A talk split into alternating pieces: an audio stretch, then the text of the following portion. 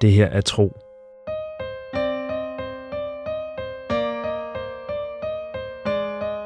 En eventyrlig podcast fortælling i 55 afsnit.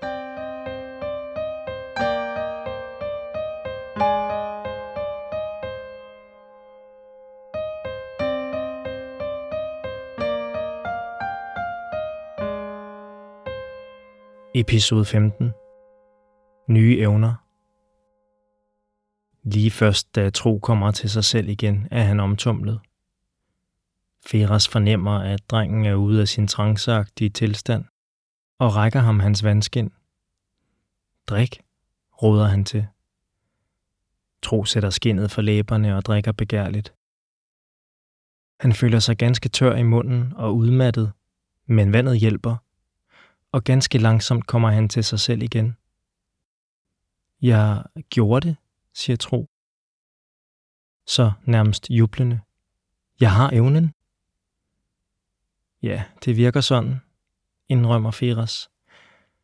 Bevares, det er jo ikke stor kunst, du har frembragt.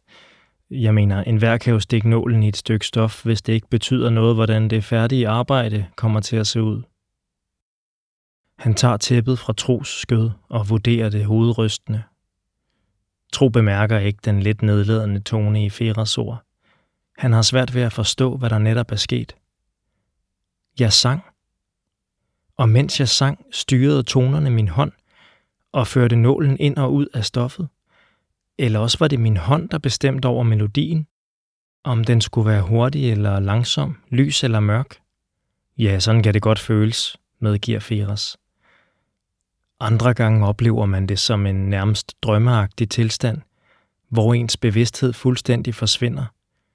Når man kommer til sig selv, kan man ikke huske, hvad der er sket i den virkelige verden imens. Og er der andre gange, er man i fuld kontrol og styrer både sin sang og nålen. Det var ligesom, når jeg er i kontakt med altet, siger Tro til sig selv. Så henvender han sig til Feras.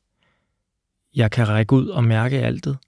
Når jeg gør det, kan jeg registrere alt levende omkring mig, både dyr, folk og planter, der tilsammen udgør altet. Det har jeg hørt om, at nogle slette folk kan, og din oplevelse lige før mindede altså om det.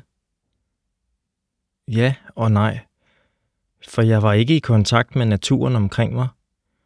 Alligevel var jeg i forbindelse med altet. Tro tøver. Det er svært at forklare, siger han så. Kraften var på en eller anden måde den samme. Jeg kunne mærke altets kraftbølge igennem mig, og jeg kunne bøje den, som jeg ville. Og så brugte jeg den, ligesom jeg har set dig gøre, når du synger dine besværgelser. Fera skriner og ryster på hovedet. Tro, min dreng, nu må vi ikke forhaste os. Du må huske, at jeg også var til stede, mens du lirede dine små melodier af. Jeg så og hørte alting, og det var slet ikke. Jeg gentager, slet ikke som når en sand mester ud i kunsten arbejder. Tro mærker irritationen. Hvorfor er Firas så grov mod ham? Er det virkelig så slemt for den omrejsende, at en slettedreng åbenbart deler hans særlige evne? Mens Feras stadig klukler for sig selv og ryster en ekstra gang på hovedet, tager Tro en dyb indånding og beslutter sig for at se, om han kan forvente stemningen i kernen. Jeg ved godt, mine evner slet ikke kan måle sig med dine.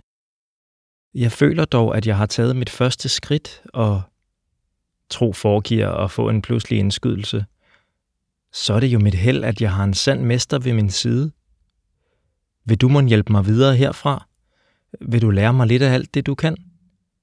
Du kan jo betragte mig som en form for lærling. Min lærling? Mig som mester? Feras tykker lidt på ordene, og de ser ud til at smage ham ganske fremragende. Det skal være mig en fornøjelse. Selvom jeg ærligt talt ikke ved, om det vil lykkes mig at løfte dig over det plan, du er på lige nu. Det kommer i hvert fald til at kræve et stort arbejde og lang tids øvelse, før du kommer nogen vegne. Han bryder ud i et stort smil. Så vi må hellere se at komme i gang. Og det er netop, hvad de gør. Resten af dagen og de kommende dage øver tro sig på sin nye evne under skarpt opsyn af Feras. Den omrejsende viser sig som en engageret og dygtig lærer, Ikke en særligt tålmodig lærer, men til gengæld både vidende og ivrig efter, at hans elev skal blive bedre til faget. Og tro er en lydig lærling, der lytter til sin mesters ord og forsøger at bruge dem til at dygtiggøre sig. Jeg husker, hvordan min egen far forsøgte at lære mig kunsten, siger Feras på fjerde dagen efter, at de har forladt Tros landsby. Du skal se hvert stænk som et skridt på vejen gennem et landskab, du kender godt, sagde han. Og hver tone som de sten, træer, buske, rødder og klipper, der udgør det landskab. Først forstod jeg ikke en lyd. Men jeg prøvede igen og igen, og til sidst kunne jeg se, hvad han mente. Så tro forsøger også. Han syr og synger og glider ind og ud af den sære fornemmelse, hvor han på en gang er til stede i sin krop og uden for den. Når han rammer forkert, er Feras der som en musefalk, der dykker mod sit bytte. Når han gør det rigtigt, lader den omrejsende ham fortsætte. Og tro gør meget rigtigt. Han forestiller sig, at han går gennem sine hjemlige sletter, og hvert skridt er en bevægelse af nålen, og landskabet omkring ham fordamper og bliver til rene toner, som giver genlyd for hans ører. Og han ved, at han samtidig synger dem. Og han ved, at det er sådan her, han skal bruge sin evne. Den aften slår de lejr ved foden af nogle høje klipper. Endnu er de langt fra skovene, men man begynder at kunne ane dem i det fjerne. Tro tænker igen på Euselia og hendes artsfælder, og håber, at de ikke er kommet noget til. Men han mærker ingenting. Heller ikke, når han forsøger at række ud. Han, Baggaller og Feras kan meget vel være de eneste levende væsener i nærheden. Og tanken fylder ham både med bekymring og en sær form for spænding. Der er noget, jeg har tænkt på. Hvordan tror du, jeg har fået evnen? spørger Tro, mens han spiser sin aftengrød. Det friske brød, osten, honningen og de tørrede bær er spist op. Nu må han nøjes med de mere kedelige rationer, indtil de nærmer sig skovene, hvor der er et større udbud af planter. Det nemme svar er, at evnen ikke er noget, man får. Den er man født med, siger Feras. Der er i gang med et aftenmåltid bestående af en løgtærte med skinkestykker, stegte sviskeblommer svøbt i bacon og små røde fisk, som han holder i halen, så han med tænderne kan skrabe kødet væk fra benene. Tro vender sig væk fra synet og undrer sig endnu en gang over, hvordan det dag efter dag lykkes Feras at bære den ene ret efter den anden ud fra kæren, uden at hans forsyninger ser ud til at slippe op. Men hvis jeg skulle være født med evnen, så må den have været i familien. Så har min mor eller far måske kunnet indsynge besværgelser, uden at de har fortalt nogen om det. Eller kan de have haft evnen, uden de har vidst det? Feras tykker af munden og trækker på skuldrene. Det kan selvfølgelig være. Der er dog også en anden mulighed. At de aldrig har haft den.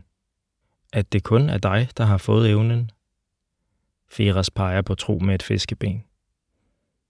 Det forstår jeg ikke, mumler Tro. Det er heller ikke lige til at begribe, hvorfor evnen skulle finde på at dumpe ned i netop dig, med mindre det handler om den forbindelse, du i forvejen har til kraften. Altet. Jeg har en forbindelse til altet, retter tro. Altet eller kraften, geder eller får. Du siger altet, jeg siger kraften. Skovfolket tror, den er skænket af guderne. Og vandfolket vil sikkert komme med en lang og indviklet forklaring, som starter helt tilbage ved verdens begyndelse, hvis du skulle være så lidt sindig at spørge en af dem. Geder og får er to helt forskellige dyr, protesterer Tro. De stammer fra vidt forskellige arter, og de indtager to meget forskellige pladser i, ja, i altet. Du kan slet ikke sammenligne dem. Firas sukker.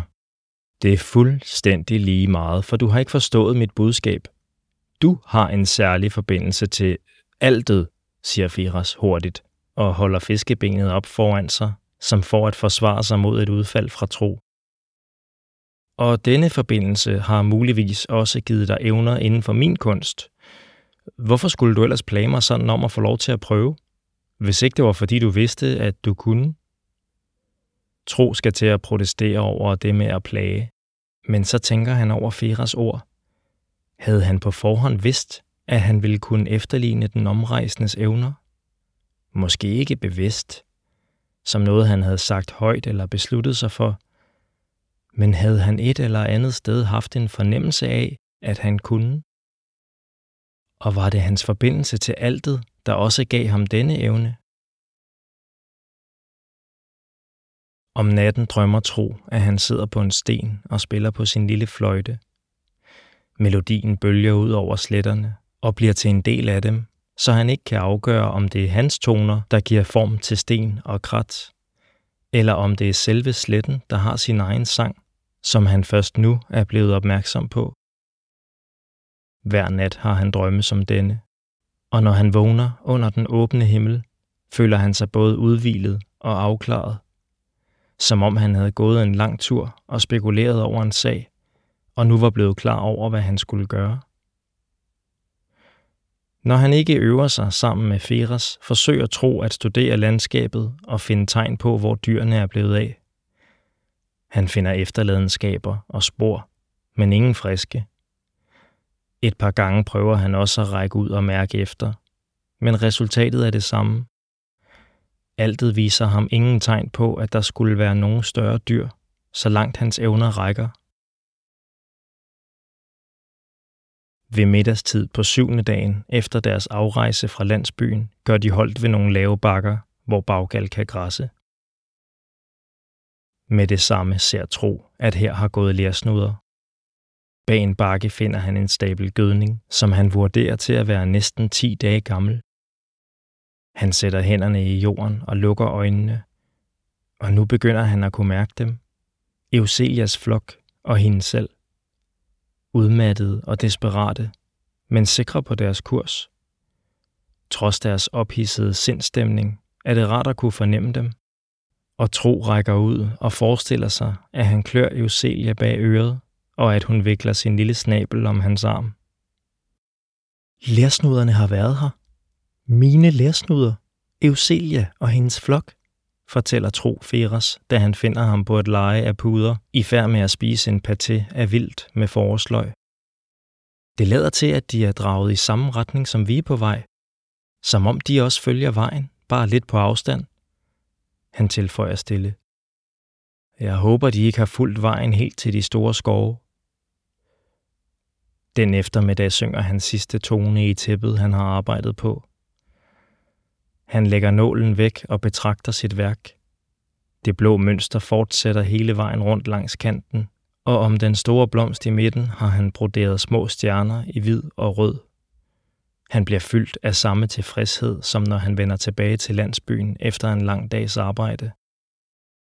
Nå ja, enhver begyndelse er svær, siger Feras. Du klarer det forhåbentlig bedre næste gang. Næste gang, siger Tro med et drømmende blik. Næste gang vil jeg sy et par nye bukser til mig selv, som er stærkere end mine egne, så jeg ikke behøver at lappe dem. Eller som gør mig i stand til at løbe fra alt, eller også ved at sy et par støvler af skind til min mor, som holder hendes fødder varme til vinter.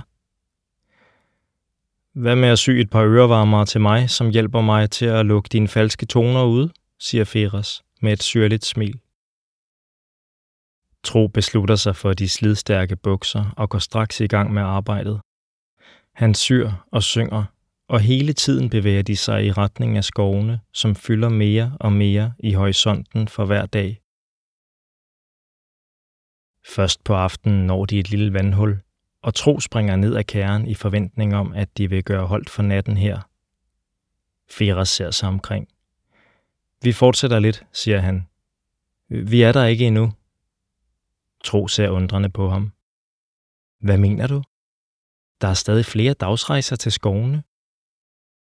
Det er der, siger Firas og giver Baggal tegn til at gå videre med et klap på bagen. Det store dyr rykker sig ikke ud af stedet, men sender bare et bestemt prost ud gennem den lange næse. Han vil gerne hvile og drikke af vandhullet, siger Tro. Ja, det behøver man altså ikke at kunne tale med dyrene for at fornemme, vrisser Feras. Men det får han ikke lov til. Der er et bedre sted at gøre holdt længere hen ad vejen, bag højen derovre. Feras peger fremad, hvor Tro ganske rigtigt ser en forhøjning i landskabet. Kom, min ven, Snart får du lov til at hvile og græsse, siger Tro, og tager fat i Baggals seletøj. Langnæsen lader sig føre afsted, og snart er de fremme ved højen. Tro trækker Baggal rundt om den, og forventer at se et lille vandhul, en plet af græs og urter, eller nogle flade, solvarmede klipper. Et eller andet, der i Feras øjne gør dette sted bedre egnet til overnatning, end der, hvor de netop har været. Synet, der møder ham, er dog et ganske andet, end han havde forestillet sig.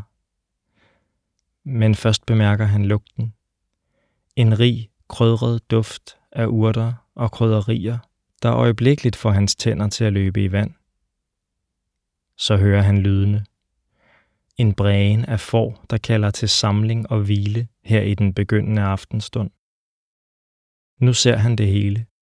Marker, folde, en lærhytte og en brønd. Som om nogen har plantet et stykke af Tros egen landsby her ved vejen mod skovene. Der står endda et par folk. En mand og en kvinde, høje og mørke, i klæder, som minder om Tros egne. Vi har ventet dig, Feras, siger kvinden. Så kigger både hun og manden direkte på Tro. Tak, fordi du har bragt drengen til os.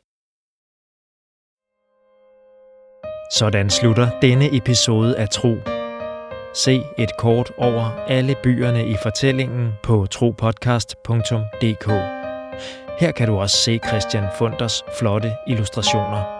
Tro er skrevet, indtalt og produceret af mig. Jeg hedder Mikkel Prytz, og jeg håber, du vil lytte med næste gang.